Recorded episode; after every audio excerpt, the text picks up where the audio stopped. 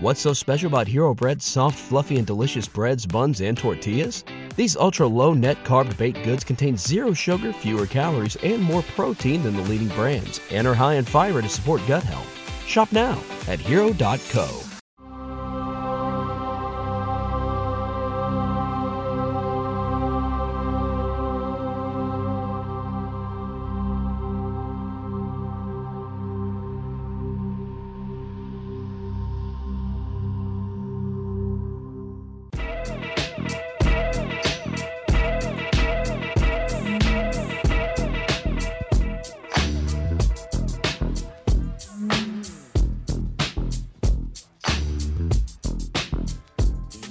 internet? Analytic here, aka Dreamz, and I'd like to welcome you to mine, which I call the Notorious Mass Effect Podcast. I'm your hip hop slash gaming news source with a little bit of R&B mixed in for the Notorious Mass Effect episode 120. Well, before we even get into the episodes, of course, last episode 119, y'all definitely reminded me that I forgot to give my little updates because that's like uh important thing, uh, important element to the episode at this point. So, for an update, let me just say that y'all have been phenomenal, and by y'all I mean the masses, because the support has been out of this world. And by out of this world, I got to switch. I got to switch to music to applause because y'all deserve it. And sometimes y'all may think I'm playing the applause for myself, but truly and honestly, this is for the people who support me. As without y'all, none of this would be possible. As we've currently hit another milestone for the podcast, which is 31,000 downloads per episode. And let me tell you something. You know, I have trouble counting to 10. So to to get all the way up to 31,000 What Meek Mill said, he said he used to pray for times like this, to rhyme like this, to shine. No, just play. I don't know how to. I don't know how the lyric goes. You know, I'm a Drake fan. But anyways, for the most part, y'all get what I'm saying. It, it went from what 9,000 total just audience members when I was over at Anchor to now I'm over on Red Circle and we've surpassed that by like leaps and bounds to the point where not only do we have almost 300 to 310,000 um, supporters, we also have 31,000 downloads per episode. So let me just say that that's an astronomical jump from when I used to be on, well, my tenure on Anchor compared to Red Circle now that I'm currently under. All right, that's enough applause. Let me go back to the beat. Hold up, give me one second. And by give me one second, I mean like give me like 40 seconds. I ain't gonna lie to you. I thought I had it pulled up. Ah, here we go. Alrighty, let me turn this back down. Cool. So yeah, so that's basically the um up update, I guess. In general, personally, you know, life is great. Um, I don't have no complaints. You know, both grandparents are healthy. You know, knock on wood. Um, my parents, you know, I'm not gonna get too personal. You know what I'm saying? But let's just say my siblings out there doing great. Or sibling. Is that too personal? I don't know, maybe. Anyways, uh, let's get into analytics, okay? Because of course this is Analytic Dreamz, and I love looking at and just analyzing analytics and just data in general. I know it's some nerd talk, but let me tell you, I'm gonna make it. I'm gonna try to make it or give it to you in a comedic fashion, okay? So basically, let me just say this. To have 31,000 downloads per episode is kind of crazy. I ain't gonna lie to you, it's kind of crazy. Like at this point, like just looking at it, I actually had to look up, like no joke, I had to look up what 31,000 look like to get a perspective on like the amount of supporters that's like coming through. And it, it kind of makes me, I'm not gonna say nervous, but it, it makes me want to create better content for y'all and and just keep going harder if that makes sense. Because i've been doing this for a while and it's definitely never looked like this at all. Like okay i'm gonna let y'all in a little something. So basically you know, this you make a little bit of money from podcasting, and at this point, you know, I, I would say is I'm not gonna give y'all a number amount, so you know, don't do that. But, but you know, it's a pretty sizable amount, and let's just say that um, I had to give me a chain, man. I am not gonna lie to you. I had to give me a chain. I know what y'all saying already, man. You trying to be like you trying to be like them rappers blowing their money on whatever shiny object they can find. Let me tell you that that is far from the case, uh, far from the truth. You know, I love to to invest, save my money, but at some point, I gotta splurge. I want to look nice too, and I want to have nice things. You know what I'm saying? So, anyways, I got me a little chain. You know what I mean? Came through and stuff, and uh, I've never. Y'all gonna think I'm joking, but I never had a piece of jewelry. I can't even say it. You know, I have trouble saying my R's, which is funny because, well, anyways, that's um. so basically, I have jewelry, right? And I've never had a piece of jewelry look so good that I I know I can't wear it out in public. Like I can't do that. It just looks. I'm not even gonna lie to y'all. The the what I got is is like it's nice, but it's like it's it's kind of too nice because you know I'm a law-abiding citizen. So if somebody snatches my chain, of course I'm telling the police. But also, I'm not trying to get my chain snatched in the first place. So, you know, I may or may not have it on right now, and that may be the only time I have it on. You know, I may just put it on when I'm recording just to remind myself that I'm really doing some stuff out here. You know what I'm saying? Anyways, so that's that's my whole jewelry uh, situation. I have a really nice piece of jewelry. Um, I got a I got like a set. I got like the bracelet and necklace. You know, got a little you know discount for the bundle. But um, so yeah, you know, um, also for the people out there still saying that you should have saved your money, just know I've saved my money all throughout my tenure at Anchor, even to this up to this point with Red Circle. So I had to splurge a little bit. It wasn't nothing too crazy, but I had to get, you know, a little tennis, you know, a little tennis diamonds dancing on the tennis chain. Definitely can't wear it outside or it's probably gonna get snatched. You know, I ain't gonna lie. You know, I'm a pretty sizable, pretty big guy myself, but you know, I'm not I'm not losing my life over no chain. I don't care how expensive it is. And you know, I would have done this sooner to the people saying, you know, keep coming in and be like, save your money. But, you know, just, I got to say this because, you know, it's just, it's just the truth. You know what I mean? Like sometimes the truth, you, the truth will set you free. And all I got to say is Spotify owes me $4,000. And that's where I'm to leave it at because, you know, um, I kind of put out, not kind of, I did put out an episode called Spotify versus Notorious Mass Effect. If you search that up on whatever pl- platform you listen to podcasts on, you will understand what I'm saying. And for my Spotify listeners, I'm telling you, if they try to do the same thing and take me down, just know I told you here first that we're not beefing, but for some reason, people who cover music and Spotify do not mix. If you're not on one of their payrolls, they just, they, I mean, technically I wasn't on a payroll, but if you're not like one of their verified like playlisters, they just, they be going crazy. Like, they, they'll just take your whole stuff down for no reason. So that's for all my play uh, Spotify listeners. But yeah, so they they owe me a lot of money. I ain't gonna lie to you. I've, I've been pretty quiet about it, but now that I bounced back and had a bigger and and bounce back even greater and have a bigger audience than I ever did on Anchor, I can kind of talk my stuff now. So if they take me down, Spotify uh, listeners, you already know, click my link tree in my bio to stay up to date with everything I post. Because let me tell you, at any point, Spotify just can can just hate on a brother like they did in the past. So, anyways, that's a little long update. Hopefully, I uh, fulfilled my obligation to give y'all an update throughout this episode, and hopefully, I made up for episode 119 as um yeah, I definitely didn't give an episode in that update, and I remembered why because I went. Usually, I give it before the episode, so right after I, I, talked about the episode topics, I just went straight into the episode and forgot to give you an update. So hopefully, that made up for both episodes. So without further ado, uh, I did say I'll get into analytics. I mean, let me see.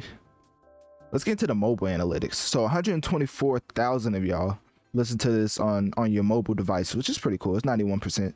Um, let me see iOS users. You know, I have 45,000 people who listen to my podcast on Android.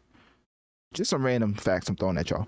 But um, let me just say, for y'all who's listening on the Android, and don't get offended, you know what I'm saying? All I gotta say is we can start a GoFundMe right now for y'all. Like it's no problem to use this platform that y'all are supporting to get y'all an iPhone. Cause I'm not I'm not gonna lie to you. If y'all get into the group text or the group chat and put an emoji it's gonna mess up the whole vibe. That's all I gotta say. So, anyways, um, yeah, for the most part, we're getting into episode 120, and basically we're gonna cover a plethora of topics because I've changed the format, which has been um successful so far. And talking talking about just a plethora of topics. Well, I think I already said that. A variety of topics, and just expanding my palette from I think we're gonna get into Taylor Swift. We may get into Taylor Swift, but there's a lot of different random topics we're gonna get into. But the ultimate topic for episode 120 is obviously my Super Mario Bros. movie review. But before that, make sure to click my link tree in my bio to access my social medias and follow to keep up with my latest activities. If you want to financially support the show, click my Cash App link located towards the top of my link tree as it helps the show overall. And also, make sure to share this podcast, rating the show five stars, as this helps the show reach more people so we can grow together and affect the masses. Now, let's get into episode 120. So, Lil Uzi Vert is reportedly finalizing the track list for Pink Tape, according to DJ Drama. Now, I know with the headline, you're probably already thinking that we should have been had this pink tape because the way that Little Uzi has been promoting it, you would think it would have came out last year. As there's been music released, well, unreleased, quote unquote, from the pink tape that was made in 2018. So you do have that information, which you will, because all I gotta say is Drake featuring Uzi at the gates, still not being released on DSPs, at this point is losing Lil Uzi and Drake money. Like they're losing money from not putting this out. All the little YouTube site, I say little, uh, I don't mean to say that. All the YouTube sites that's putting out these versions of At the Gates from Drake and Uzi. Granted, if you're a newer YouTube channel, you probably won't make as much money on on it, if all, because you know they're gonna UMG, there's one thing about Universal Music Group, and Little Uzi Vert's not under that, but Drake is. So, one thing about Universal uh, Music Group is any of the artists that they are uh, a label for, let me tell you, all that stuff is copyrighted. And if you use it without their consent, they are taking it down expeditiously. So for for the most part, um, Universal Music Group, if creators were to just come together and not cover any Universal Music Group artists, I think it would kind of show them that the power of of media is a real thing because I don't think any other major label takes down music as fast and as aggressive than uh, compared to Universal Music Group. I mean, I literally saw an Eminem cover. It was like an AI cover, and it was somebody who made a cat song off of AI's just voice. No, no, no, off of Eminem's voice using AI, and Universal Music Group took it down. Now, technically, is that breaking the law to use your own beat, using your own lyrics, and using the AI to mimic Eminem's voice? Like, you know, it's not a crime or illegal to just sound like somebody. Like that's not illegal at all. I mean, what are they gonna do next? If somebody looks like Eminem, put them in prison? Like the way that Universal Music, well, the lengths that Universal Music goes to to like take down music is very eye opening and kind of insane. So that's the only thing I have to say about that. So that's why all these uh, at the gates tracks that people are putting up is being taken down because Drake is on the track in uh, Universal Music. Well, Drake major label is Universal Music Group. So, and Eminem, Kanye, it's a lot of artists. So, like, if you was to boycott Universal Music Group, then it'll be kind of boring. I ain't gonna lie to you. I mean, that's why they're the biggest music major label in the world. But they do, they are aggressive with uh, taking down music. So, anyways, uh, DJ Drama came out in a random interview to say that they're finalizing the final sequencing and track listing for the Pink Tape. And after that announcement, I swear this is not a coincidence. Go to DJ Drama's latest project right now and try to play that song with uh I think it was called Free Smoke with Little Uzi Vert and 42 Dugg. I forget who it was. But basically try to play that song right now off of DJ Drama's project. All I'm gonna say is I don't know if it's a glitch in the system, but for me, when I went to Spotify, I don't know if it's on on other DSPs, if it's this same problem, but I cannot play that track at all. Like if you stream music, obviously if you download it, you have it forever. But if you stream music and you go to it, that track doesn't even pop up for me. And if it and when it does pop up, it's like grayed out, so I can't even play it. So I don't know if Uzi's beefing with drama again. I don't know if I'm reaching too much into it, but at the end of the day, for drama to come out like him and Uzi are best friends when Little Uzi Vert to this day is still rocking Rockefeller merch, no pun intended. Um being signed to drama. Like, do you know how disrespectful that is for you to quote unquote take a chance on an artist, for that artist to blow up, and now because another major label is owned by a notorious rapper, aka Jay Z, you're just rocking all their merch because you want to be, uh, you want to be attached to them now. Like that's so, such a slap in the face to DJ Drama. I don't even understand how he DJ Drama puts up with a lot. I've seen him in some interviews, and he seems like a pretty calm and peaceful guy. And I mean, obviously, we don't know him behind the scenes, but from what he presents on interviews, like I think Charlemagne tha God literally asked him, "What do you think about, or how do you feel about Uzi rocking Rockefeller merch?" Because they know the whole deal with Uzi wanting to get away from I forget what the the uh, I forget what DJ Drama's label was called, but basically, Lil Uzi Vert wanted to get uh, wanted to get away from Drama's management and go under Rockefeller. Obviously, you can't do that when you're under contract, so DJ Drama just kept him. Uzi threw a whole fit telling his fans that Drama wouldn't let him release music. Everybody hated Drama. Jack Harlow came up, which was which uh Jack Harlow was also in the drama, so everybody realized that drama actually wasn't an issue with Lil Uzi Vert because he then created a whole nother superstar, and um, Uzi kind of came back and he was like, "All right, I guess we'll be all right. Oh, I guess we'll be friends." But for the most part, I don't think drama and Uzi's that close, and I don't really think drama's into the process that much when it comes to uh the creative side of Lil Uzi Vert. So I would say I would say that Uzi um, will not release the pink tape anytime soon. And I think the only thing that made me feel like he would is him dropping or him wearing, I think he wore like a pink shirt or something like that. Yeah, he he wore a pink tape shirt. If you look it up, Lil Uzi Vert, uh, pink tape shirt. I think it's just enticing the fans to get more excited for it. But um, at the end of the day, I don't think the pink tape is coming out anytime soon. And I think drama announcing that they're finalizing the sequence just made them push it back. Just made little Uzi Vert push back the pink tape even further away. So click my click my link tree in my bio. Let me know on one of my social medias. Do you think I'm reaching or do you feel like little Uzi Vert and DJ Drama has underlining beef that may end up impacting the release date for the pink tape. Now, with the evolution of AI, you have to understand that things like this are starting to happen time and time again. And the, f-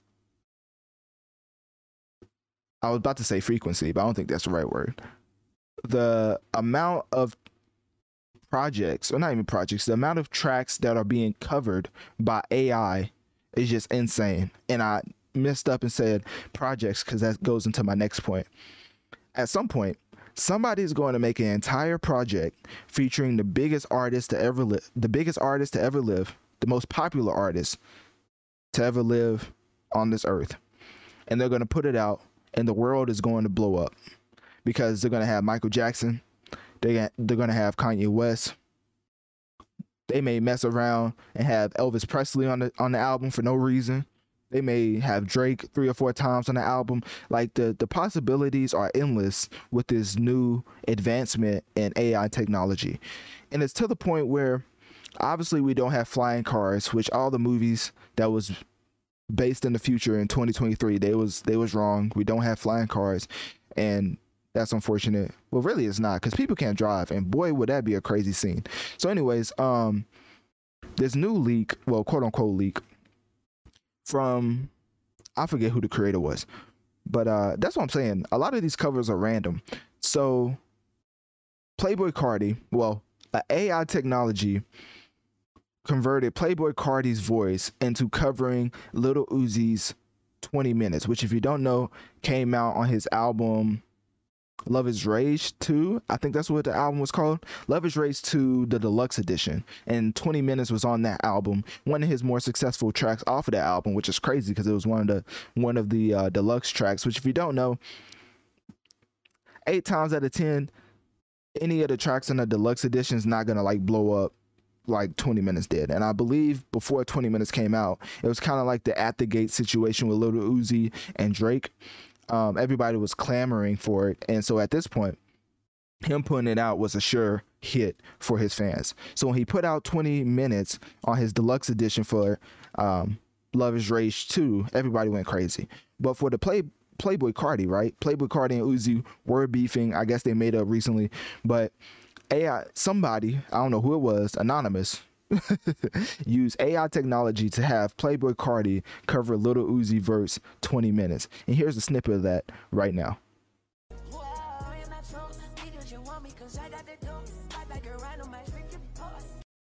And now, of course, I'm only playing a little bit because, you know, I'm not trying to get no DMCA, you know what I'm saying? But for the most part, uh, obviously, you hear that Playboi Carti's voice and his vocal inflection is matching exactly how Lil Uzi Vert sounds on 20 minutes, which is why I'm saying that this AI, this evolution, this this advancement in AI technology can be used for so many more. Let me just say important things, but you know, people once you open it up to the public, I guess you got to deal with the results. And people are using this advanced technology to have Playboi Carti's voice cover Lil Uzi Vert's 20 minutes.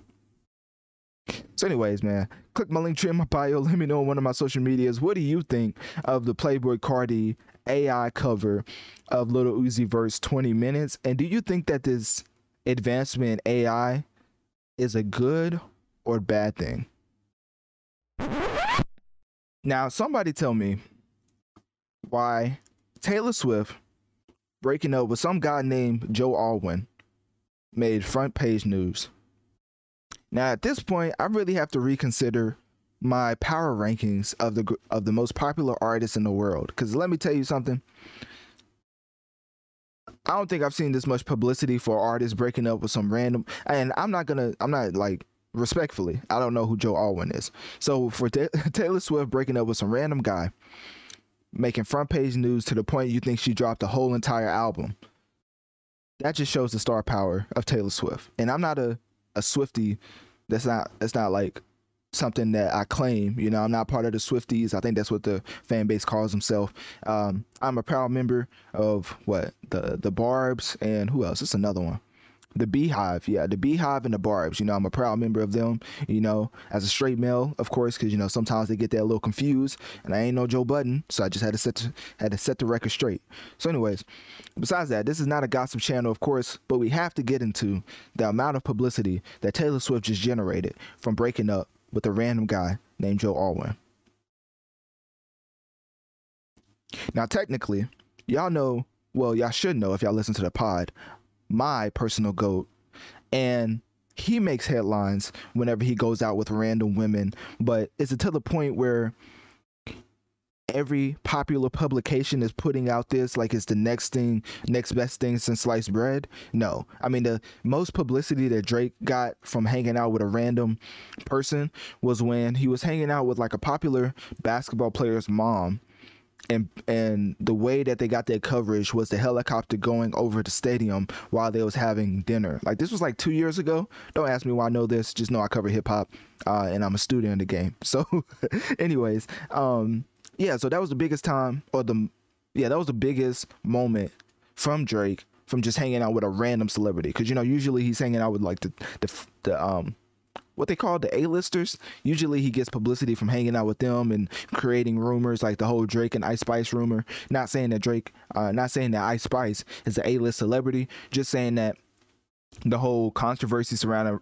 surrounding Drake on following Ice Spice on IG and then uh, refollowing her after you know, I guess she had another hit. Um, that was very publicized, but not to the point of, not to the likes of or to the heights of Taylor Swift breaking up with this random guy Now I keep saying random guy, and I say that respectfully because I just personally don't know who Joe Alwyn is. He could be like one of the greatest musicians in like whatever genre he's in, but uh, a lot of people are just saying they quote unquote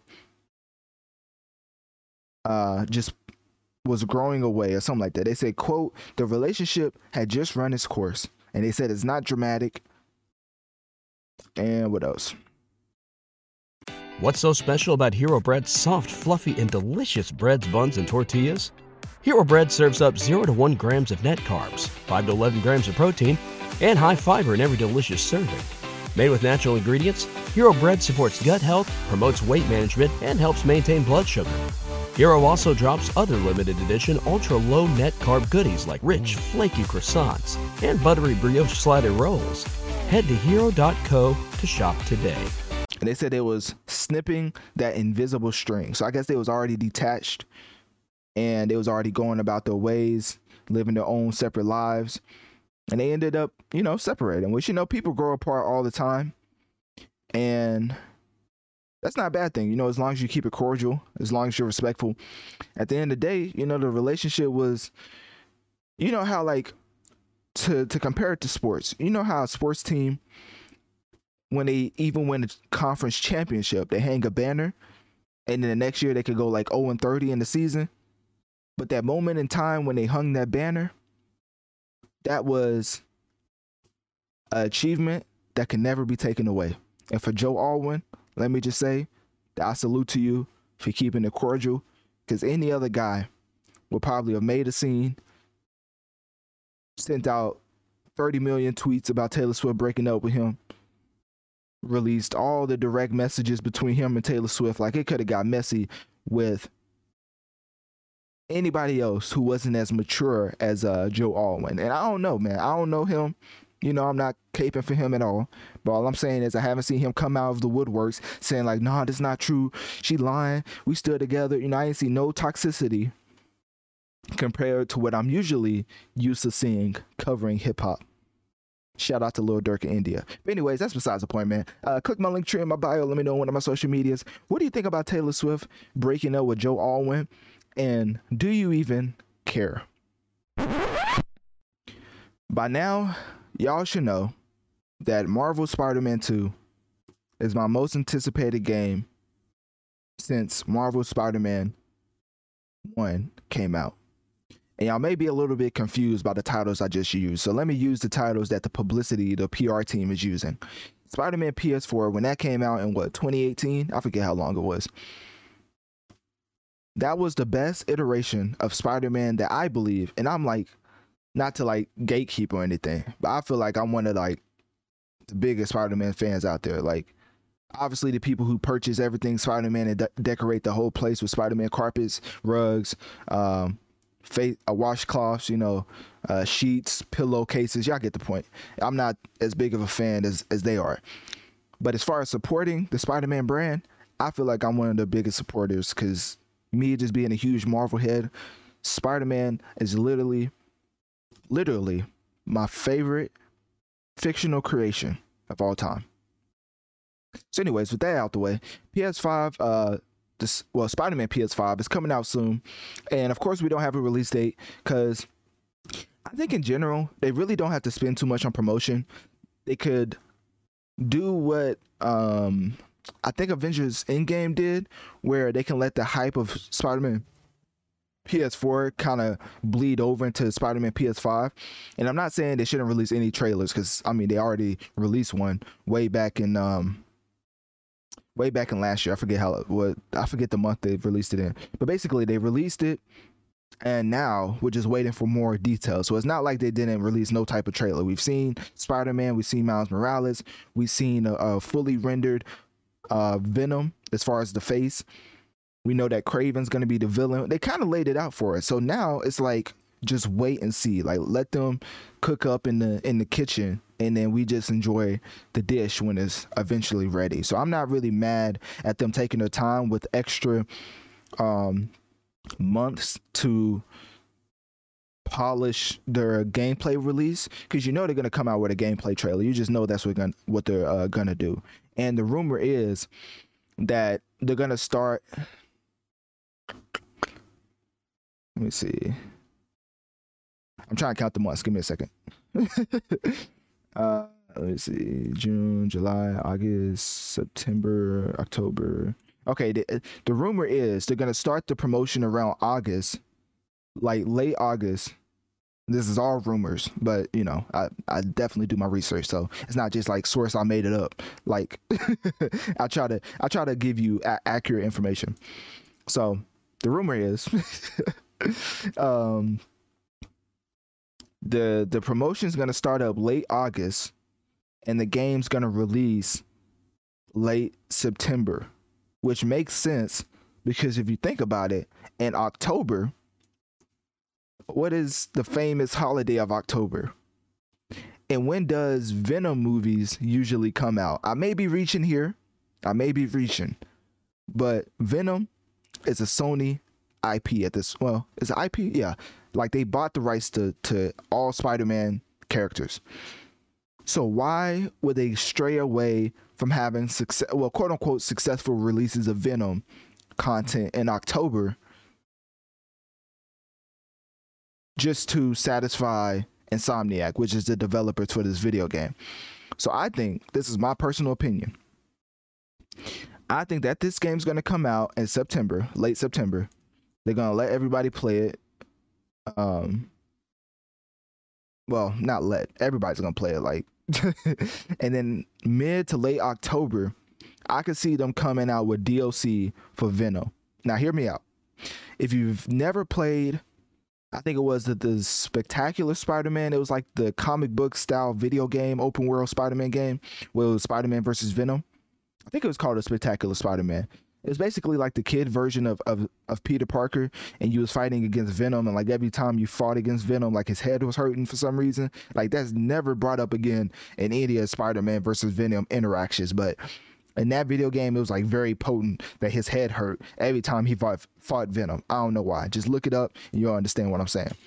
But I think we're gonna have that same dynamic in this video game. Not with Spider-Man's head hurting, of course, but I think the mechanic of being able to play as Venom and Spectacular Spider Man will be the same mechanic that will be used by Insomniac in Spider Man PS5. Now, call me crazy, but I don't think that's a stretch at all.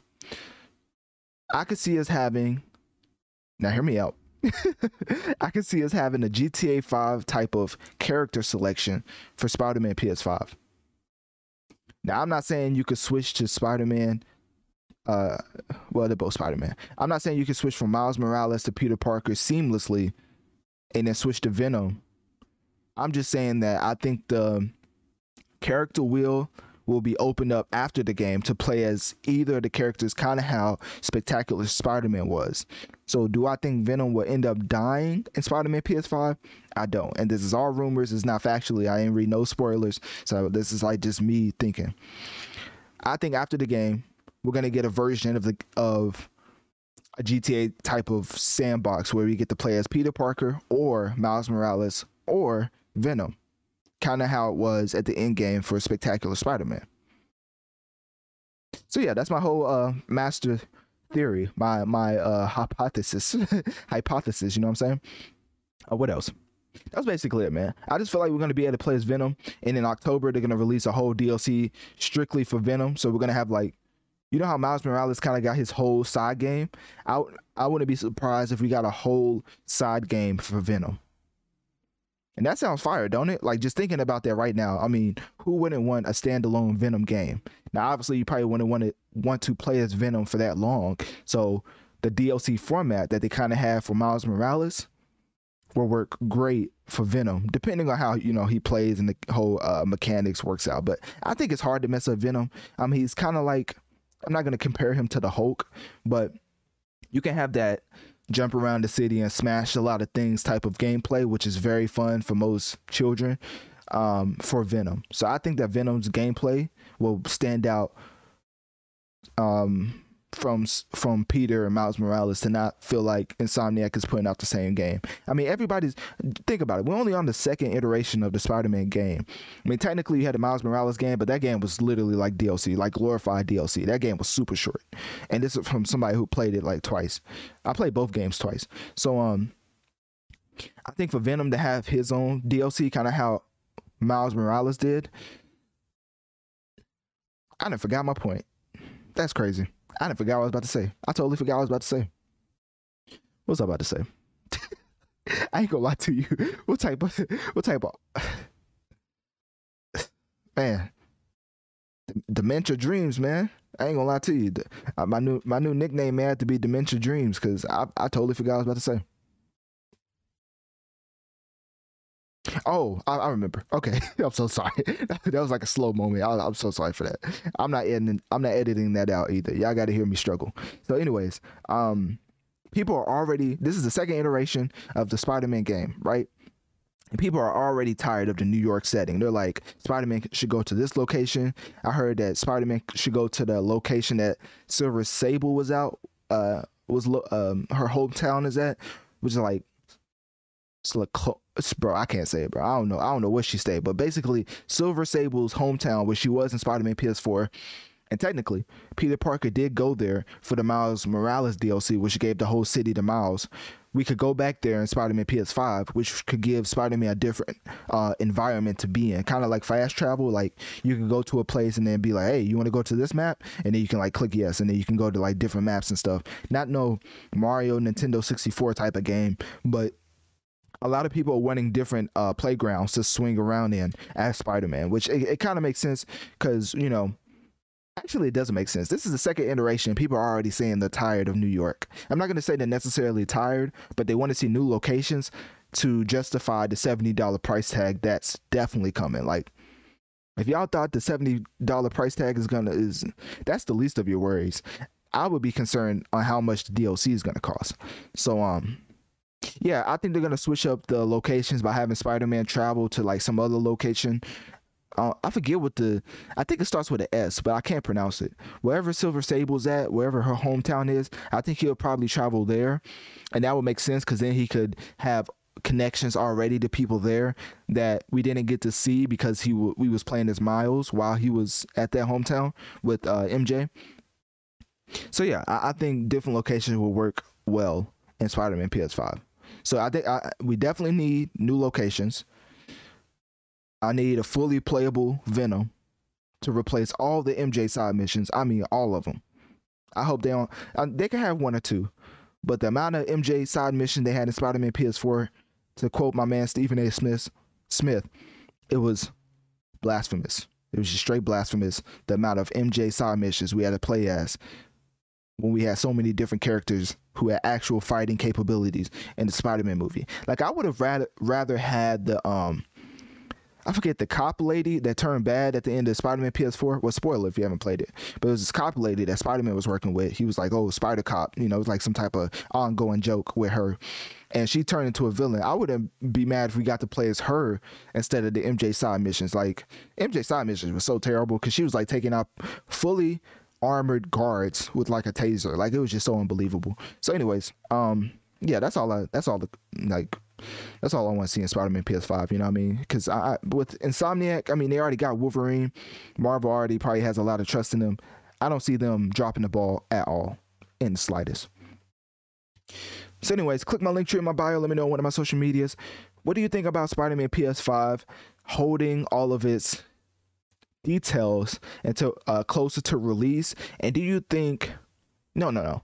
Do you? Which character are you most excited to play as? Peter Parker Spider Man, Miles Morales Spider Man, or hopefully Venom? Star Wars Jedi Survivor. One thing is for certain. This is one of my most anticipated games of the year.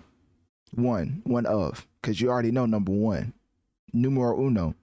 And this one didn't come with a bundle. Not just playing. Let me chill. I was just shout, shout out to Drake. You know, he's he's the goat. So, anyways, um, Spider-Man PS5 is obviously my most anticipated game. But to warm up for Spider-Man, which I'm not mad at at all, we have this new Star Wars game coming out. And before you get upset and just throw your like phone across the room, no, it's not EA, so you don't have to worry about microtransactions completely ruining the game. This is made by Respawn, I believe, and it's the game. It's a sequel to uh, Star Wars Jedi. Was it Fallen Order? No, Jedi something. Force Awaken? Nah, it wasn't it. Those are the movies. Anyways, it's Cal Kestis. Uh, the oh yeah, it is Fallen Order. Star Wars Jedi Fallen Order. That was that was the first game. So this this is the sequel to that game. So as you can tell, um, I'm just the most knowledgeable knowledgeable Star Wars fan now. Just playing. Uh, I really I'm really not into Star Wars like that. The most I ever got into Star Wars is probably uh Rebels. Getting into Obi Wan and Anakin's story when like Obi Wan was treating him like a Padawan, I guess, or he was his Padawan. I don't know how that worked.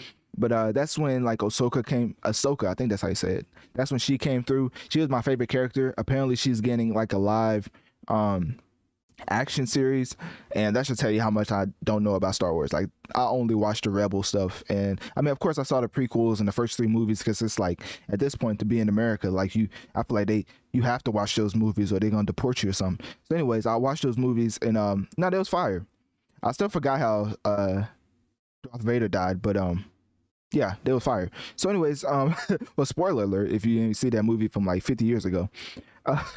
Uh, Star Wars Jedi Survivor is a sequel to Star Wars Jedi Fallen Order, and this is an action adventure game developed by Respawn Entertainment. Uh, it's coming out on all platforms on April 28th. Now, it's published by EA, but don't think that like it's it's developed by Respawn, so it's, it's a little difference. Like for EA, for Battlefield, they they have ha- hands-on like heavy influence over the creativity and the direction. Respawn, being the developers, they have the say so and create and creative decisions and just the direction of of uh this Star Wars um, video game franchise. So hopefully that makes sense. But anyways, uh, you still may see microtransactions, but I'm pretty sure it's just like in pre-orders or just like something cosmetic. Uh, what else? So it was initially scheduled for March 17th. It was pushed back to April 28th, and I think that was just to polish it a little bit more, which I'm not even mad at. If you've seen the game, which I'm gonna play in a second, uh, make sure to subscribe to my YouTube, you know, shameless plug, so you can see like some of the video aspects I play. Um, but yeah, for the most part, the gameplay looks amazing, leaps and bounds ahead of uh, Fallen Order from what I've seen. Like Cal Kestis is just starting off, it's just like him, like he's starting off as him, like one of the one of the greatest Jedi's in the land. When of course, if you play Fallen Order, you know that Cal Kestis was far from one of the great greatest Jedi in the land. Like he was trying to just become a Jedi, and we seen that at the end of Fallen. Well, should I should I spoil that? When did Fallen Order come out? I'm not gonna spoil it. All I'm gonna say is a certain somebody shows up at the end, and let's just say Cal gets humbled quickly. Like it's like a boss fight, but then you realize it's not a boss fight. It's just a fight to let you know who's the boss. like like he let's just say he he um he would have picked you apart if you didn't run away from him. So it's not like a spoiler because you don't know who I'm talking about. But now, in Jedi Survivor, I'm under the under the uh, assumption that he may be able to handle him a little bit as far as like hang with him. But I still don't think he'll be able to like beat him because you know. Now, if I say if I say nah, that's a spoiler. But let's just say that the person who showed up at the end of Fallen Order is him when it comes to Jedi's, and so for Cal Kestis to now be super advanced as a Jedi and just having all these different stances. I mean, he has the uh, the the dual wield. He has the double bladed wield, which I just found out was a was was two different things. I thought that was the same thing, but the dual wield is like the Darth Maul type of effect, and then and um the double bladed swords, uh, the double blades is like when you have two lightsabers in each hand. Hopefully that makes sense. And then you have the blaster stance, so that's already at we already at three. Then you have the crossblade stance, which is like the Kylo Ren uh, lightsaber, and then you have the regular stance, which is just the one saber, of course. And then uh, did I already say the blaster stance? I think I did, but if I didn't, the blaster stance where he has like a gun, and he also has a lightsaber. And then there's another one, right? I think there was another one. I think that's it. I think that's it. Imagine they had a stance where he just throws straight hands, like on some some uh who throws straight hands in the video game? I would say Kratos, but he he uses weapons as well. But maybe like on some Kratos type tip, like if he just started throwing hands and use like no blade, that'd been so funny. But anyways, uh yeah, so basically it's a lot more um, content here, way more content here than in Fallen Order. So if you play Fallen Order, just know that from the gameplay alone, Survivor is leaps and bounds ahead as far as like what you can do in this game. So, anyways, I had a video play. Let me see if I can play this right now. Star Wars Jedi Survivor So um, it's a short, so it's kind of weird. gameplay has been released, and here's the highlight. And by weird, I mean like you may not just may not be a cup of tea. I'm trying to. Can I expand this? I don't know how this works. Hold on, give me one second. I'm not cutting this out. This is gonna be like live edit. Nope. Okay. Anyways, that didn't work. All right, let's just keep playing it. So obviously, you can see from right here, he's using the force, and then you see how he just switched from the single blade to the dual wield like obviously he was able to do that in the first game of course but then you know a lot of these animations are totally different which is a thing that you know sequels fall um victim to is reusing animations which is no there's nothing wrong with that. But for the premium animations to be reused over and over again it's kind of like you're playing the same game just a different name. And to pay $70 again for that same experience is kind of a ripoff in my opinion. So for um what's this game called? For, Jedi survivors have the have all these different st- stances, also different customizations for Cal himself, and for it to be shown like this, you know that they're at well, you know you're getting your money's worth because they went above and beyond with all these different stances to show that that Cal is a way more advanced Jedi at this point. I wonder if they're gonna show the different stance.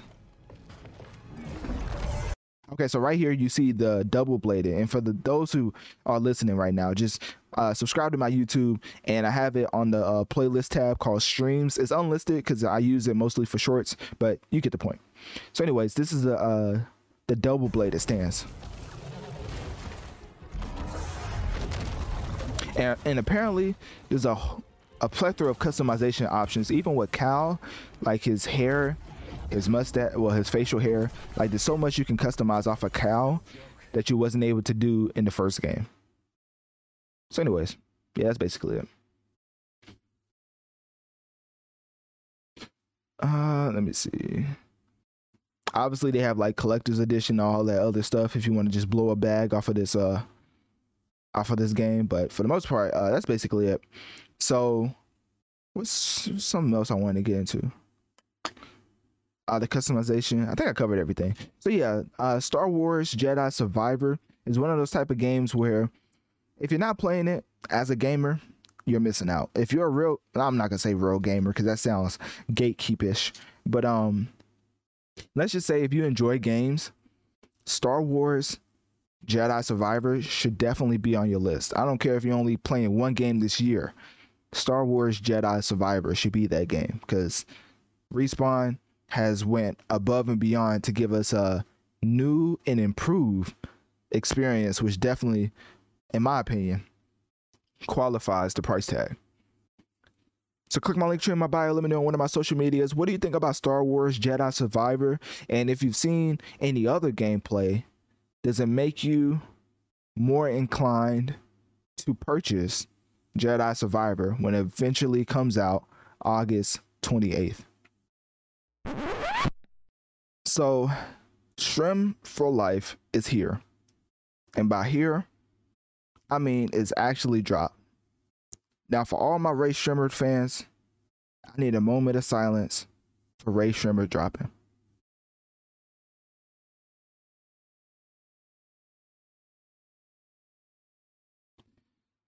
Because if you don't know, Rae Sremmurd hasn't dropped an album since 2018. Now, I know technically I killed Kendrick for not putting out an album in five years, but let's just say that technically, and I mean technically, it was six years for Kendrick. But that's besides the point. Because if you want to count the Black album, the Black Panther album, I guess you could. But for the most part, I mean, you know what his album was called. It's a PG podcast, so I can't say the album title, but that was in, released in 2017, and he didn't release an album until 2022. So I guess technically it was five years. I'm tripping. Uh, you know I can't count. Anyways, uh, go, getting back into Rae Sremmurd. Um, it's been since 2018 since they dropped the album, and now they're back with Sremm for Life. And let me tell you, this album is straight heat, straight Frago, fire, uh, pyro. Let me see what other stuff you could say. That's basically it. That's all I got. So, for the most part, uh, Rae Sremmurd has dropped a fourth album, and let me tell you, it's already a candidate in my eyes for and ears for uh, album of the year. It's produced by Mike Will. If you don't know who Mike Will is, then I'm sorry. You know, I'm sorry for your loss. But anyways, uh, Zaytoven, y'all definitely know who that is, or y'all should. Murder on the Beat, and it features uh, highly acclaimed artists from the likes of Future, all the way to ones that's locked up currently. Um, which is uh, Young Thug. And let me just say that Rae Sremmurd, I don't know what it is, but they don't really get their just due as being one of the greatest hip hop duos to ever grace a mic. And obviously, Outkast is by far and away the best duo we've ever had in hip hop. But Swae Lee and Slim Jxmmi is definitely near that because y'all may think it's blasphemous at first, but then once you remember Hold up. Let me make sure this is factual. Cause I, I want to say that I want to say the date of this track just to let y'all know how long they've been around. When they release, let me see if I can find it. Oh yeah, here we go. Make sure this is right track. I forget what track it was. But anyways, um, maybe it was Black Beatles. But when they made everybody in 2017, think about it.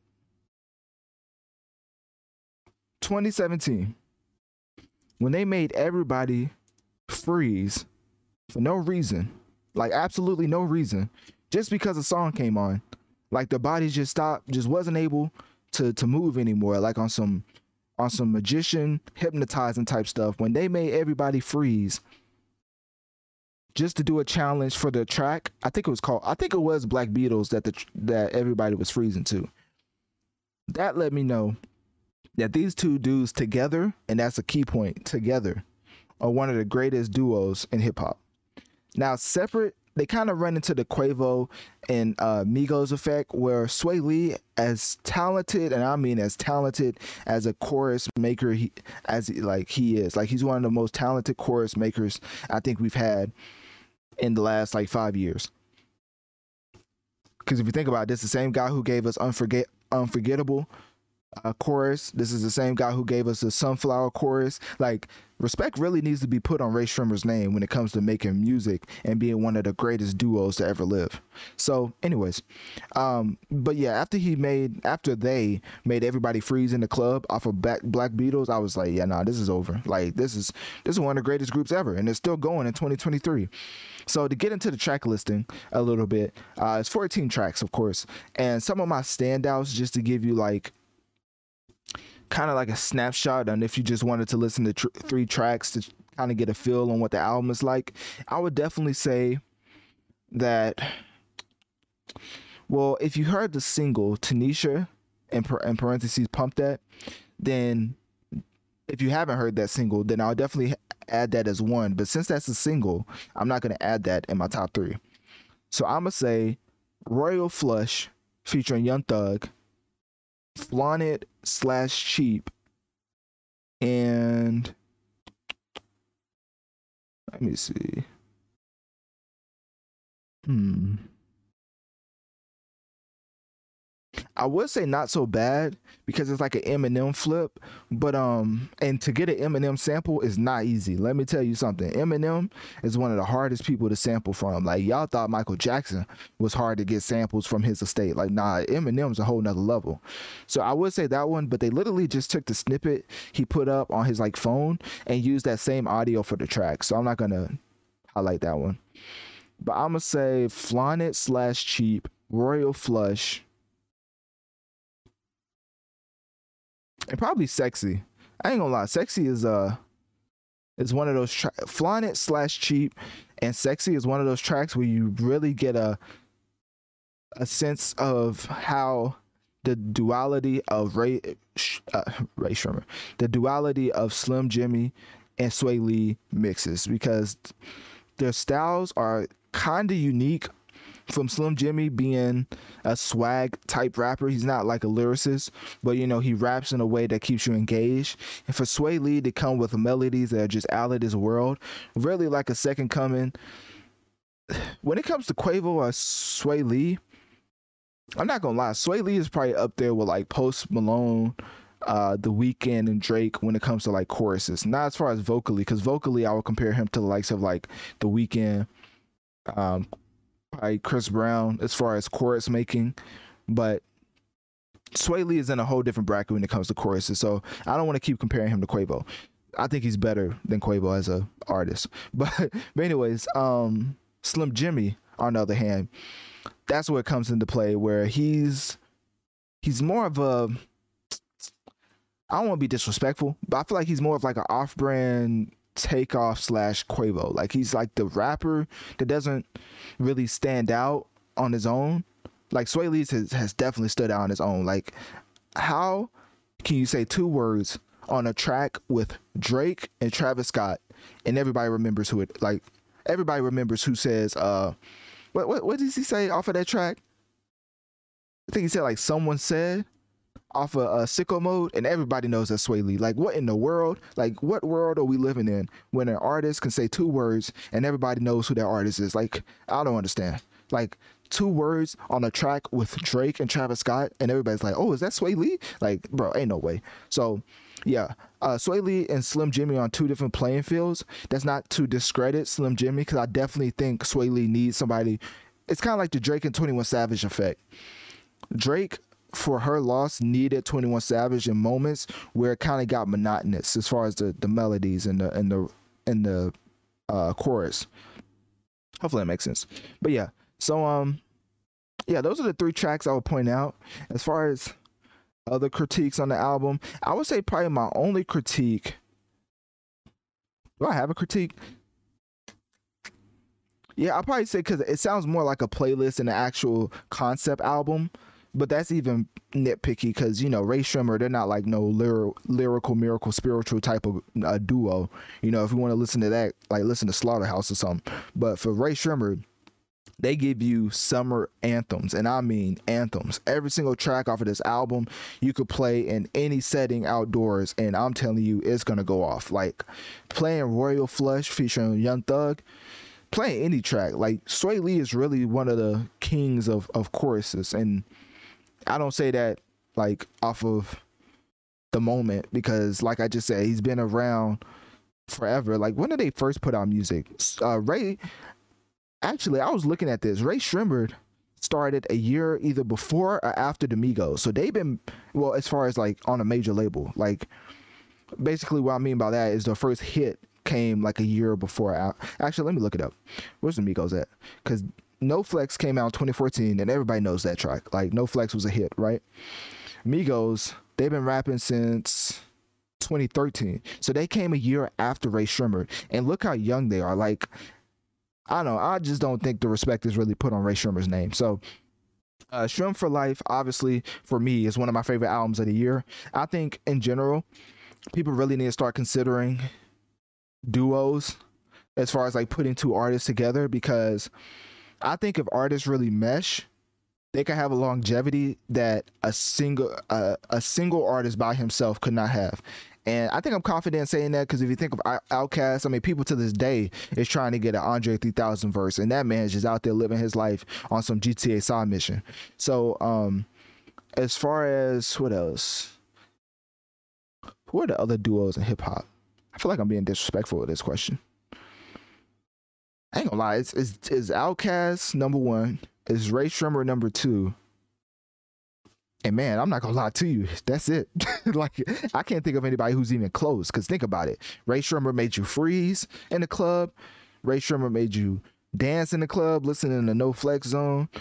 Obviously, they've released uh was it no type i mean they just got anthems for days like Rae Sremmurd is one of those artists that really needs a um what's it called a verses but then who would they verse? Like they would literally have to verse Outkast, and all the old heads would be like, "Oh, they're now on the same level." When technically, if you look at statistically, it's kind of like the Drake and Jay Z effect. If you look statistically, Rae Sremmurd could have bigger tracks than uh Outkast. I know that's crazy to say. Y'all gonna kill me. I know. That's all right. I'm gonna take it. But but yeah, now maybe I'm thinking about Swae Lee's side because Swae Lee has Sunflower and um Unforgettable. So maybe I'm attributing those to Rae Sremmurd. But Rae Sremmurd alone, I don't know if they have bigger tracks than Outkast. Probably not. But if we add Unforgettable and Sunflower, they may be up there. That's all I gotta say. Because I think Unforgettable is literally one of like the most successful songs of all time. Like as far as like on pace, um, yeah. Because I think it's already Diamond. Like I'm not gonna say two times Diamond, but it's like Diamond. It's like, bro, it's a lot of streams, bro. Diamond's like what a billion or something. Like, uh, a billion copies or something like that. And like streams don't equal like one copy. So it's like you have to stream it a lot to get to a billion copies.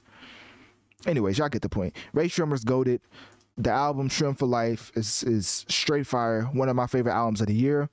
Like i said um royal flush featuring young thug uh flaunt slash cheap and sexy is probably the top three tracks that i would recommend you listening to to get a feel for the album so yeah, click my link tree in my bio. Let me know on one of my social medias.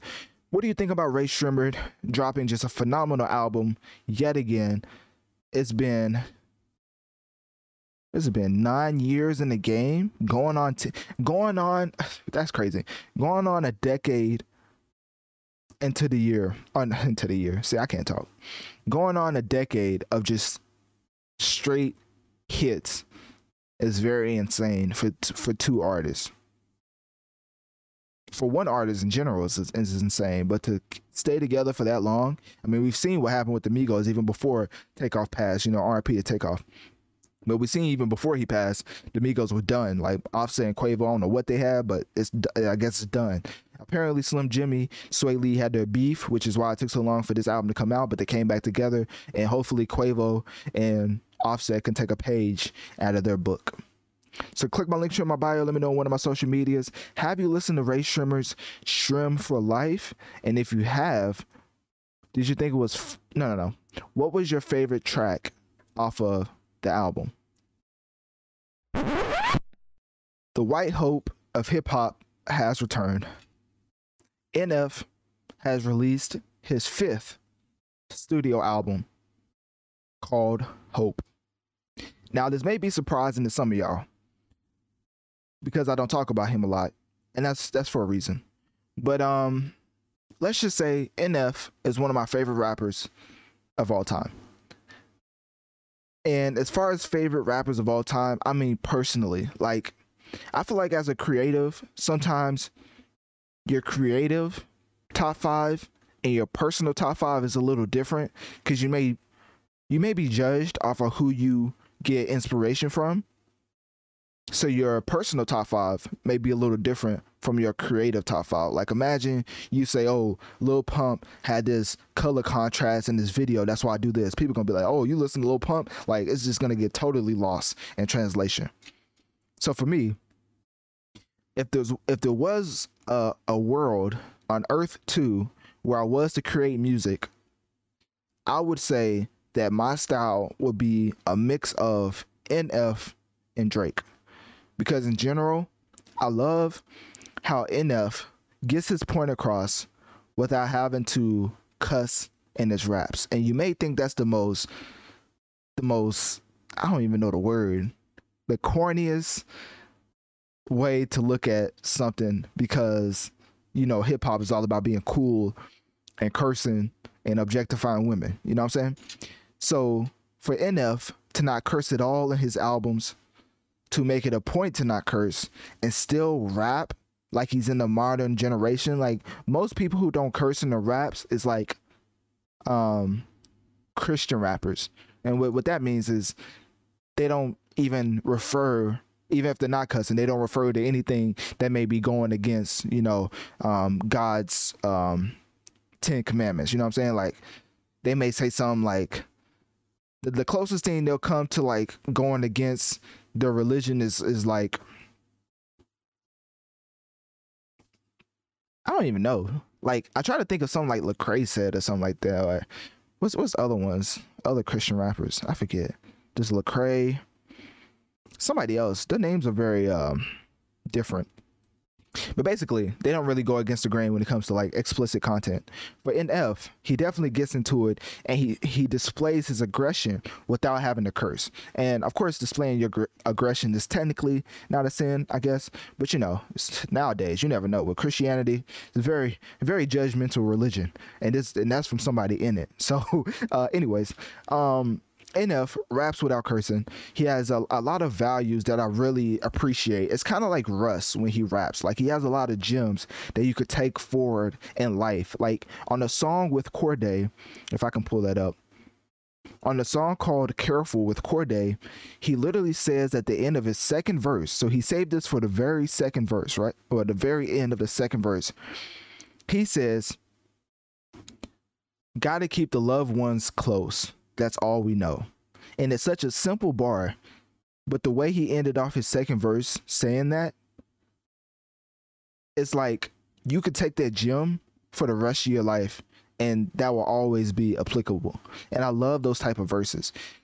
He also has in, in the same verse too, man, he was killing Cordae on this track. I ain't gonna lie. I don't think no other rappers gonna try to rap with NF after this. But um NF said, talking about risk, I've been taking them talking about dreams, I've been chasing them.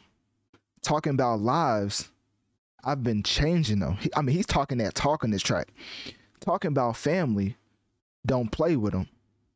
That's a line that you don't cross. No low blows. Can't respect those. Got to keep the loved ones close. That's all we know. Like stuff like that is just like poetic. Like, not to get, not to uh exaggerate. But NF is one of those rappers where people will put in a corny box, and even him having a feature from Cordae on his album really doesn't help him out from that perspective. But realistically, corny nowadays is being attached to taking care of your business and not stepping out of the lines of illegally attaining stuff. Let's just say stuff. But you, you you get what I'm saying. Being cool is more about risk taking, more so in the legal space, and being corny is more about you can you can still be risk risk taking, but in the legal space. That's that's how I put it. So the legal space, the straight and narrow is corny.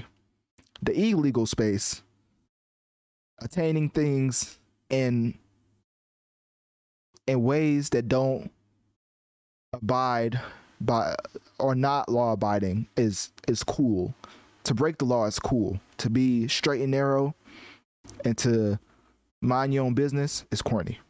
So, anyways, uh, NF is in that box of corny, and uh, for me, I'm not gonna lie to you, the way that NF raps, I think he is definitely one of the more um, he's one of the more prominent lyricists that gets skipped over by everybody in the hip hop space. Like nobody will ever bring up NF in a conversation simply because he's not in the circles of interviews that you should be doing as a hip hop artist. Now, is that uh partially his fault of course if you if you don't go out and talk to the sways of the world if you don't go to the breakfast clubs of the world if you don't to if you don't like sit down or even have a chat with DJ Akademiks, it's like you're not in the hip hop space at all. Like if you just set alone, a set of what's the word?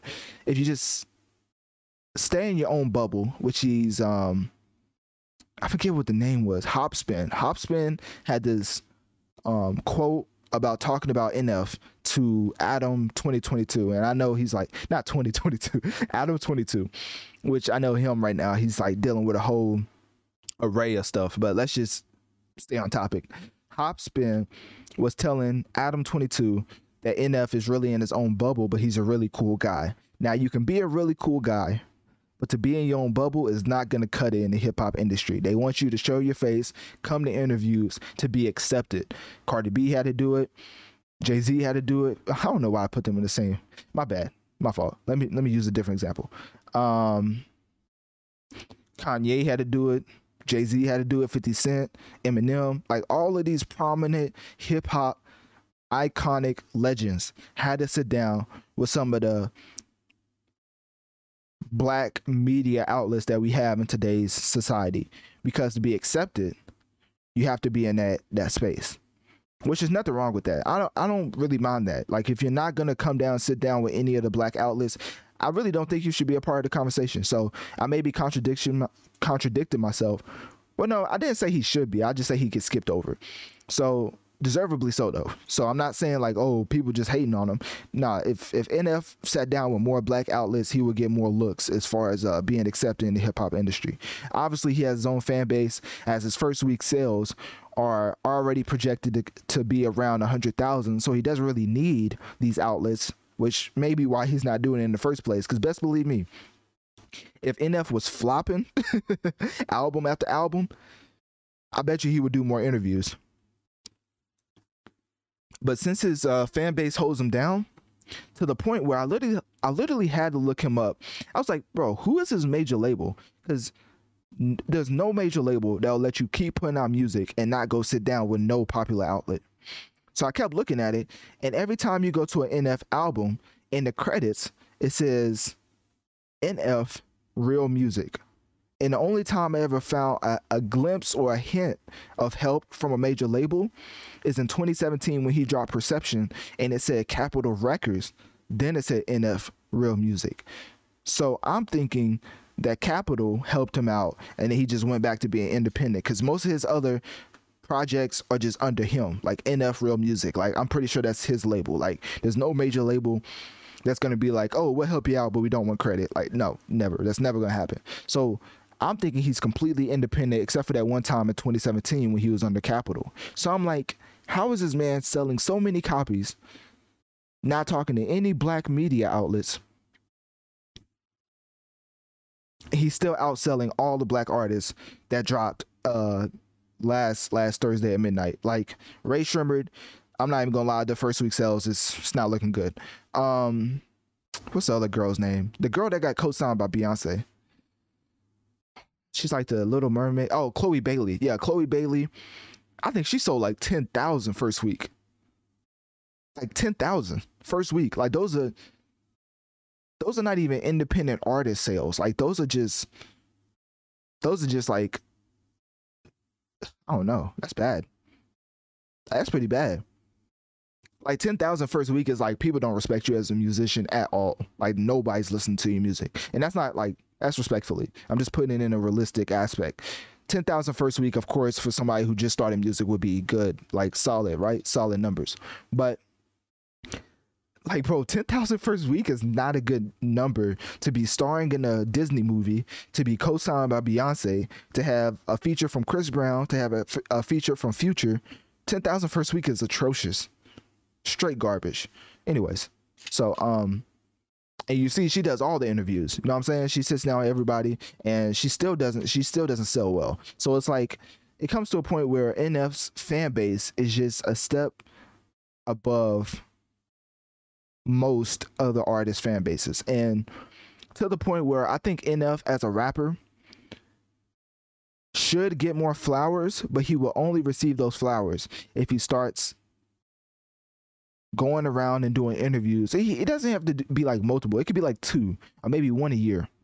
But he has to do at least two interviews with black media outlets. I'm telling you, even Eminem sat down with some of the the, the uh the biggest black media outlets even when he didn't need them. So it's like I don't understand. I don't understand that whole being in your bubble because it's it's really counterintuitive if he wants to be an actual um, hip hop artist. Because right now, even me when I put this up, I'm telling you, there's gonna be somebody who messes me. They gonna be like, bro, why are you covering white rappers? Like, or, or why are you covering uh white Christian rappers?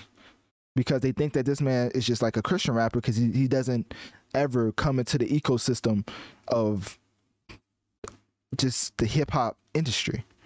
So it's it's a very weird situation that he's in because obviously he has respect from peers like Futuristic, who's a rapper. I think hopefully y'all know who that is. Um, Futuristic talked about him, and uh, Hopsin, like I just uh, stated previously on the Adam Twenty Two interview, talked about how NF is just a cool guy, but just him, him not really.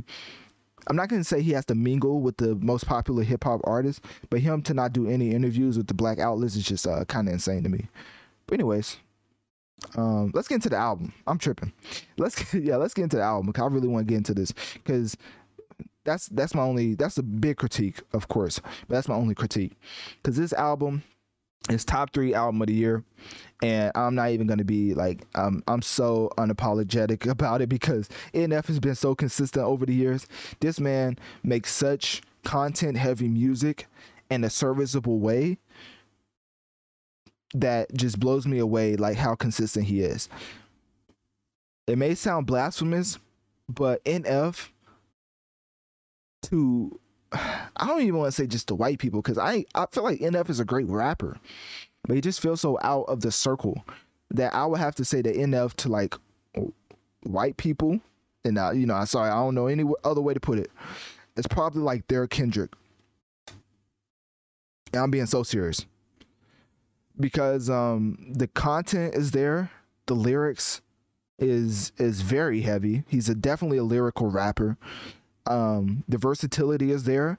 I mean if you go from if you go from suffice where he's just rapping over an 808 heavy up tempo beat just straight giving bars over like a club beat and then he goes to uh mistake where he's just singing his heart out talking about how um he has characteristics that he's not a, uh, proud of or he's ashamed of or something like that. Like he's just singing like he's the second coming of I'm not gonna say none like no uh, iconic singer because then that would be blasphemous. But let's just say he's singing uh, to the point where he's like, bro, this sounds like really good. So the versatility is there, and the rapping ability is is top tier. Like Kendrick Drake, like it's top tier. Like NF, the way he raps in his own unique style. Of course, people could call him an Eminem copycat, which they've went back and forth. Um, you have to look up another video for that. We don't have enough time for that. But uh, Eminem and NF, surprisingly, they have their beefs. Like, why is Eminem beefing with all the white rappers? Like, I don't understand. Uh, Machine Gun Kelly, uh, NF, who's next? Like, Logic? Like, he's gonna beef with like half of Logic's like project? I don't know.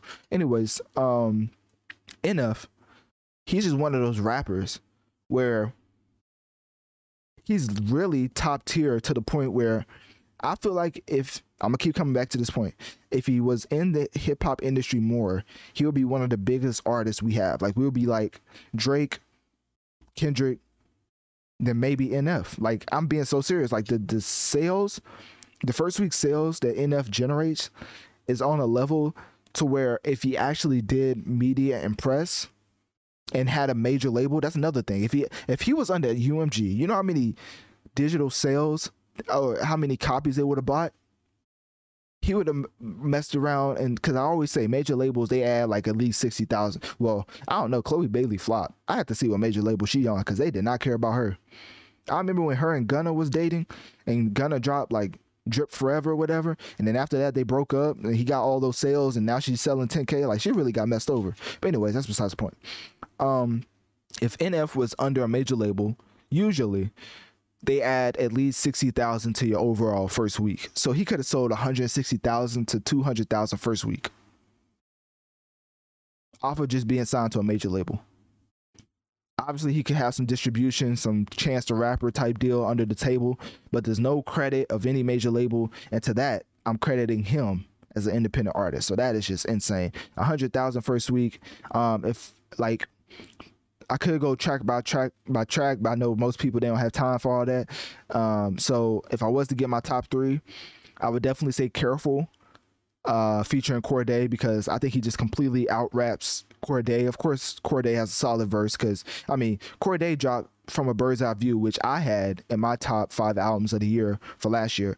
But um, "Careful" by NF and Cordae, I believe that's a standout uh, Suffice, which is the one I brought up earlier, with him just rapping just straight bars over like a club type beat, which I was so surprised to hear attached to NF lyrics. It was like so crazy. Like the beat was fire. I was like, oh, is this a is this a 21 Savage? Is this a, Lil Uzi Vert beat? Oh, no, not Lil Uzi. Is this a 21 Savage Lil Durk type beat? And the NF comes on. I'm like, oh, okay, well, it's a little different. like the up tempo club type track. Like I like it. And then um he slowed it a little bit down at the end because he had well not like in quality. I'm just I'm just talking about um in pace. My third favorite would be Mistake because I just love how he's just singing throughout the whole track. He's singing and rapping, but the chorus is straight singing. And uh, let's just say the the lyrics that he put in his chorus is one of my favorite choruses, uh, maybe all time. Like it's so applicable. I think the best choruses in life are the ones that apply to a lot of different scenarios. And so for mistake, he comes on and he says, "If time heals, tell me." Why do I kill myself trying to show you I'm not a mistake? I've got qualities that I'm not proud of. I've made promises that I walked out on. I've had days I feel I don't deserve love. So think what you want. Just don't call me a mistake. And that's like so applicable to every like aspect of life because everybody has that imposter syndrome where you're just going through life, you're trying to achieve something, you're like, bro, I don't even belong here, but somehow I got here, but I still don't feel like I belong here. Like you just go through that back and forth. And I feel like the best choruses of all time are just applicable to every scenario in your life. And uh, NF is just one of the more.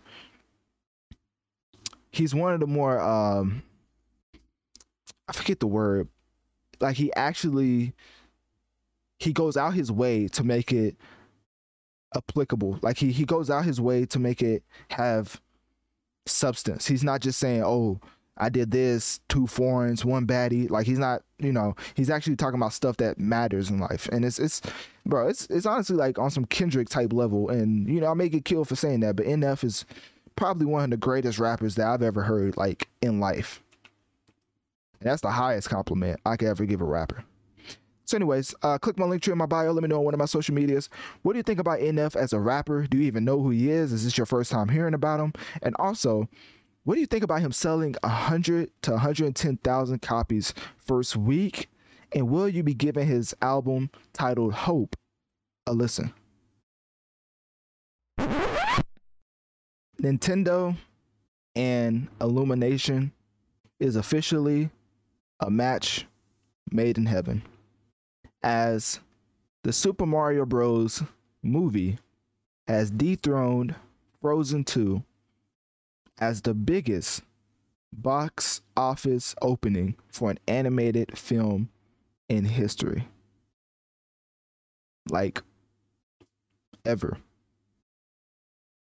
Like any animated film ever created, the Super Mario Bros. was bigger than. Now, who would have thunk that the savior of video games was also going to be the savior of video game movies. Now, honestly, I feel like that's just a um, a pretty common sense thing to come to as far as a conclusion because Mario obviously saved gaming when you know he saved the Atari back in like the 1980s all the way well all the way in 2023 and Mario is still carrying Nintendo on his back like LeBron in 2018. So anyways, um for video game connoisseurs, you know and you just knew that they was to go out and support the Mario Bros movie because from the NES days you could probably see how a movie could be successful starring Mario. I mean, this man has been everything from a plumber to a tennis player to a race car driver. What else? To a track star. Shout out to Mario and Sonic, the Olympic Games. And to a Olympic swimmer, like all the Olympic sports, he's done that. All while saving the world. Plus, saving Peach every two seconds. I mean, Bowser just steals her. He's going to get Peach, and they telling him he went to the wrong castle. Every single time that he's going through all these different obstacles, he gets to the ultimate conclusion, and they just tell him he at the wrong castle. Like Mario has been through it. Mario has done everything. Like at this point, Mario needs to get the LeBron James tr- uh, treatment times a thousand because this man hasn't been carrying since when did LeBron get into the league? I forget when he got into the league, but um, it's been like what two decades at this point that he's been in the league. So what's that? 2003, right? I think so. Mario has been in the game since 1980. So no tight. it's like I don't even know what what a uh, retirement tour would look like for Mario because he ain't falling off anytime soon. There's one thing that Father Time doesn't affect, and that's fictional creations. and Mario has been going strong as far as bringing in Nintendo cash since 1980s, since the 1980s. Like, man, like what type of creativity did the uh, person who created Mario have to come up with such a longevity type plan like this? Like, obviously, he probably ha- had help, but man, no type of fictional creation has stood the test of time like Mario. I'll have to look out. I, I would have to look at when Spider Man was created, but I'm pretty sure Mario was one of the more uh, successful video, uh, just fictional creations of all time. Now, as far as like personal favorites, you know, you know, for me, it's all day Spider Man. But anyways, that's not why I why y'all came here. Y'all want to hear my review for Super Mario Bros. the movie. Let me tell you something. All the critics who came out to say this was one of the and yes, I got to call out some of my favorite creators, and it's gonna hurt my heart. But all the critics who came out and said that Super Mario Bros. was trash and one of the worst movies they've ever seen I'm not gonna lie to you. They should get their uh, critic badge revoked because I'm not specifically talking about this one person. But when I saw the beyond the beyond the trailer, which is like one of my favorite YouTube creators in general, so don't think I'm trying to take shots. It's just one of the points I got to make. Beyond the trailer slash like Grace Randolph, um, she put out that the Super Mario Bros. movie was one of the worst movies she ever seen, like ever laid eyes on. I was like, say it ain't so. I was sitting back like, please say psych. I was so upset. And then I realized what she said, and I looked at the movie, not even like I haven't even watched the movie at this point. I just looked at the trailer again. I'm like, surely this can't be one of the worst movies you've ever seen because the animation is on 10 like this is illumination we're talking about. Obviously the story the characters can't have no like character development the story could be trash but as far as animation it can't be one of the worst you've ever seen. Like the animation is always on point for illumination. I don't care what's happening in the story. Illu- illumination is like it's like the tom brady of animation. Like illumination had two billion dollar movies before they even acquired Mar- uh, the rights to make a Mario movie. They had Despicable Me 3, which reached a billion dollars. They had the Minions movie, which reached a billion billion dollars. Had people coming out in suits for no reason.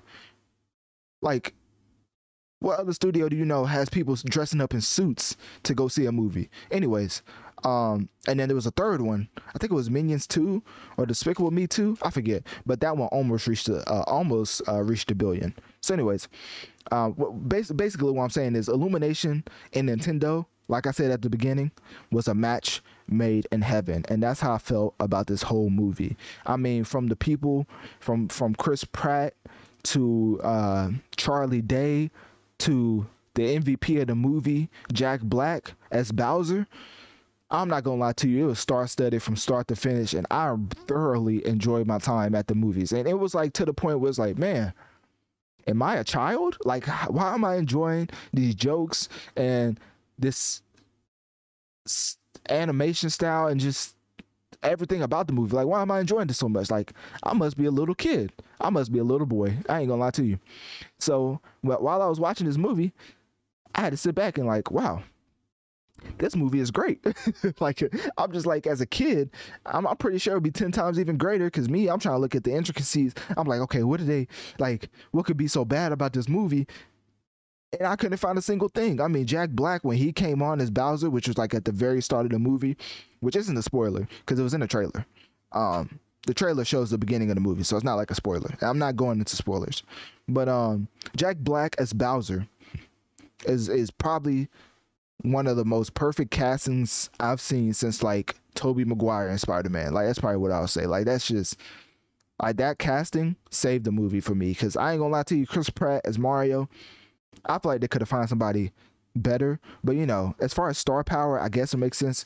But you know, he he def- he definitely didn't stand out. Like Charlie Day as Luigi stood out way more to me as a great voice than uh, Chris Pratt as as Mario. But uh, Jack Black as uh, Bowser man, just leaps and bounds ab- above everybody. And um, also the person who played Peach, she did pretty good. Um, Anya Taylor Joy, she was pretty solid. What else? There was other standouts. The guy who played Donkey, oh Seth Rogen. Seth, Seth Rogen played Donkey Kong. I was about to be so disrespectful. I'm about to be like, oh yeah, the guy who played. but anyways, y'all, y'all get it. It was a star-studded cast from top to bottom. Um, who else am I missing? Oh, uh, Keegan from like Key and Peele. Michael Key, uh, Michael Key, he was the voice of Toad. You know, like the first person Mario runs into. Wait, well, okay, oh, that's almost a that's almost a spoiler. It, it, technically was partial spoiler. My fault. No more spoilers, I promise. But anyways, um, actually, I do have one more spoiler, but this is like not significant to the story. It's just funny. So there's this character, right, that is just laughing at the fact that everybody's like about to perish. Let me just say that. And uh, it's one of the funniest moments in the movie. And then after the fact, it comes back and, and it's like, uh, okay, no, that's a spoiler. But basically, this is let's just say it's a star figure. And you will know what I'm talking about when you see the movie. It's, it's probably one of the more hilarious parts of the movie. But the most hilarious part is when Jack Black was singing as Bowser. I'm not gonna lie to you. I thought this man was trying to get a Grammy the way he was singing. Like he was singing like Mariah Carey and Beyonce was in the room. Like he was just going crazy because it was a love song for Peach. And it's literally titled Peaches. Like Nintendo put it out and everything. That's how fire this track is. Like usually you don't see that for animation. Like they sing a movie or they sing a song and then they just move on. Maybe it's a part of the soundtrack, but they don't release a whole music video for it. Like what is this? Uh, um, what's that lemonade site? I forget what it's called, but basically this ain't no music site. Like you know we we putting out movies. And for jack black to go crazy on that track like i thought he was like i couldn't tell if that was jack black or rod wave because this man was singing his heart out uh like like it was broken a million times. Like this man was going into the chorus coming back out to give another verse. I mean my favorite part is when he said he said quote at the end of the line, what did he say? so this is a kids movie, right? This and this is like I said, it, this could technically be a spoiler, but it's more like comedic jokes. It's not too serious. It's not like a serious plot point. Uh, Bowser sings at the end of the line. I'll make you mine. And bro, when he said that or when he sung that, I was like, this is over. Like this man, this man needs a Grammy. I ain't gonna lie to you. They literally need to create just an animation category for Jack Black because that was that was that was magnificent, man. It was beautiful. It was beautiful, man. I almost shed a tear. I was like, man, if only Peach, if only Peach loved Bowser back. Anyways, so that's basically my review. it's not too crazy. Like it was, it was a fire movie from start to finish. I don't want to spoil anything um, because I really do think you should see this. And as a fellow gamer, I mean, my title of my podcast is Notorious Mass Effect, so I love games. And for Mario to be technically the savior of gaming, I just felt like it was in my due diligence to go see the movie. I did. It was fire from start to finish. I ain't gonna lie to you. Like the way the critics came out, I'm not a conspiracy theory type person, but bro, there's no way, there's no way people hated the movie that bad just from just from the animation alone. I'm telling you, the animation alone is a seven out of ten. Like, forget the story, anything. It's animation alone is a seven out of ten. So after that, you get into like the story, the character development, and you can rate it yourself. But to say it's the worst you've ever seen, which is multiple critics, I don't want to just uh, go straight at like beyond the trailer because I watch her all the time and I still watch her. And um, yeah, a lot of critics came out. And they was just, bro, that take was like, t- t- this music, this movie is beautiful. Like literally, like if you see it in the in the movies, like you will get your money's worth. Like it's one of those things where if you actually see it on a big screen, you, you can get the added benefits of it, and especially in 3D. Some of the race scenes, uh, I don't want to give too much, but let yeah. So go see it. It's fire. is out now, and boy, is it one of the best uh, movies I've seen this year. So click my link tree in my bio. Let me know. Oh, no, no. Also, it's one of the best video game movies I've ever seen. Which you know, it's not really a high bar. That's why I said best movies. But anyways, so that's besides the point. Click my link tree in my bio. Let me know on one of my social medias. Have you seen the Super Mario Bros. movie?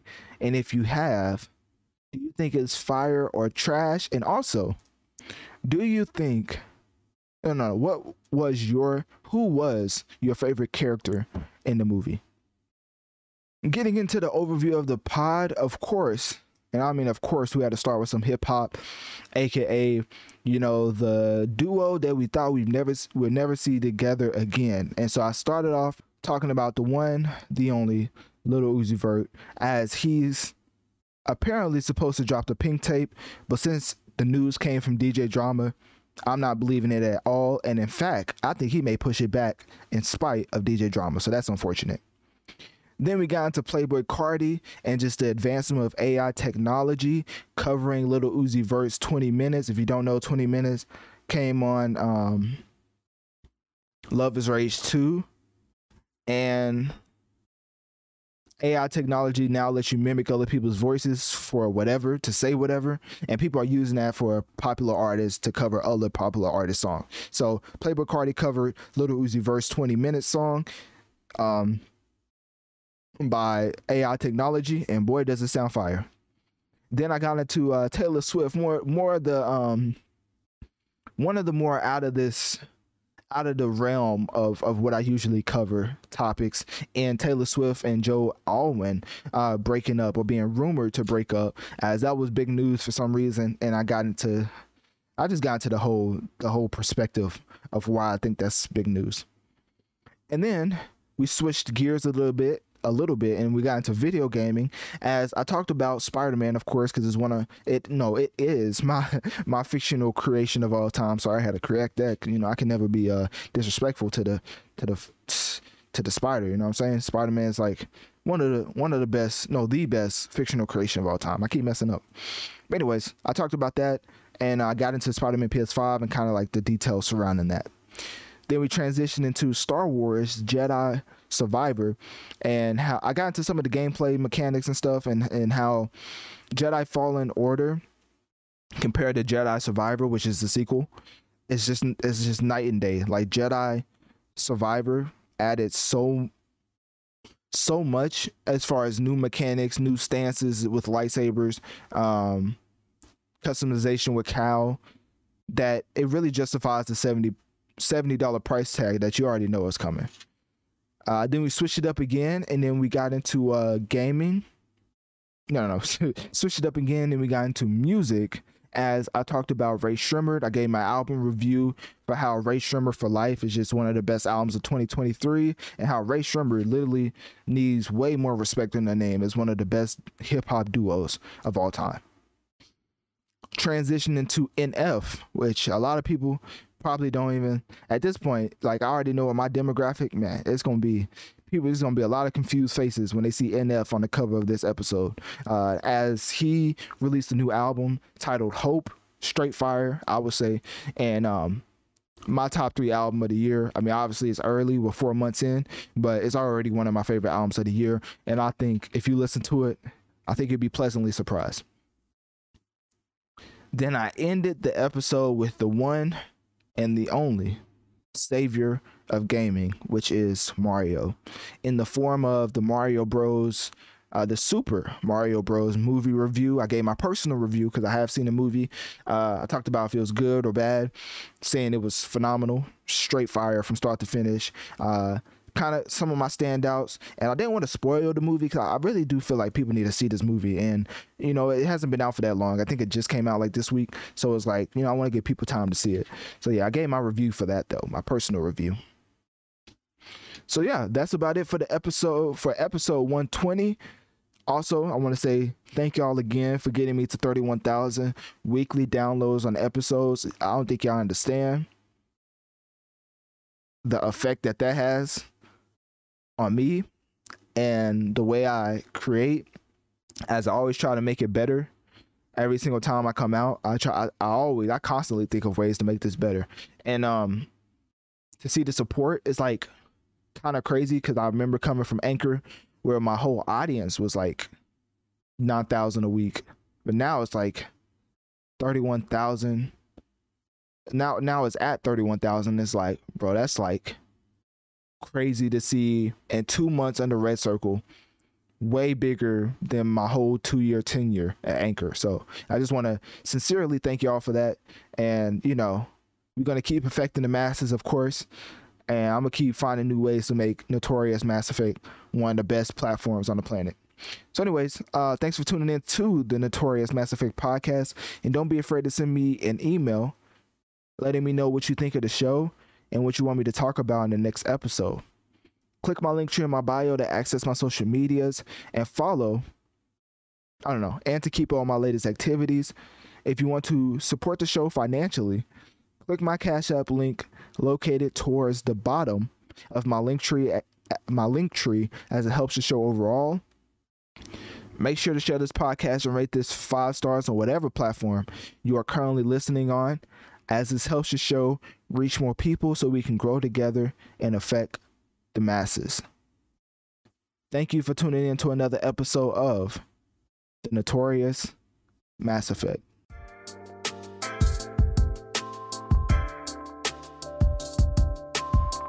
What's so special about Hero Bread's soft, fluffy, and delicious breads, buns, and tortillas? These ultra low net carb baked goods contain zero sugar, fewer calories, and more protein than the leading brands, and are high in fiber to support gut health. Shop now at hero.co.